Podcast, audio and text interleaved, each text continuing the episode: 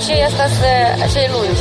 Să fie stabilă politică la noi în țară, dar forma asta nu e principal. Ideea e bună, nicio problemă, dar hai să scăpăm de sărăcie întâi. Realitatea cu amănuntul, văzută de Lilian Ciocan. Așadar, președinta Republicii Moldova, Maia Sandu, își îndeamnă concetățenii să se vaccineze împotriva COVID-19. Într-un mesaj video, șefa statului spune că orice locuitor al țării poate avea astăzi gratuit vaccinul și că vaccinarea va ajuta oamenii să se întoarcă la viața normală, la muncă, la cei dragi. Ce să spun? Firește că Maia Sandu e un om cu pondere în societatea moldovenească, dar am convingerea că mesajul acesta e un soi de strigăt în pustiu, că cei mai mulți moldoveni care detestă vaccinurile îl vor ignora.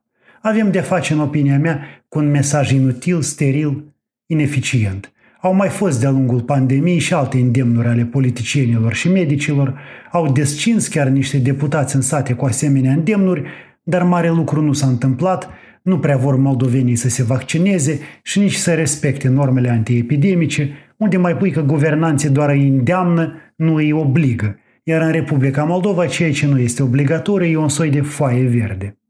Acest îndemn al Maiei Sandu răsună într-o comunitate care sfidează cam ostentativ normele antiepidemice.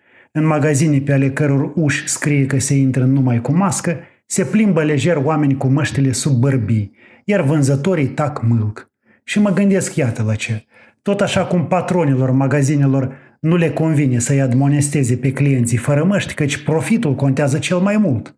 La fel și conducătorilor moldoveni nu le convine să-i oblige pe oameni să se vaccineze sau să-i amendeze pentru nerespectarea normelor antiepidemice, căci voturile celor care detestă vaccinurile contează la alegeri.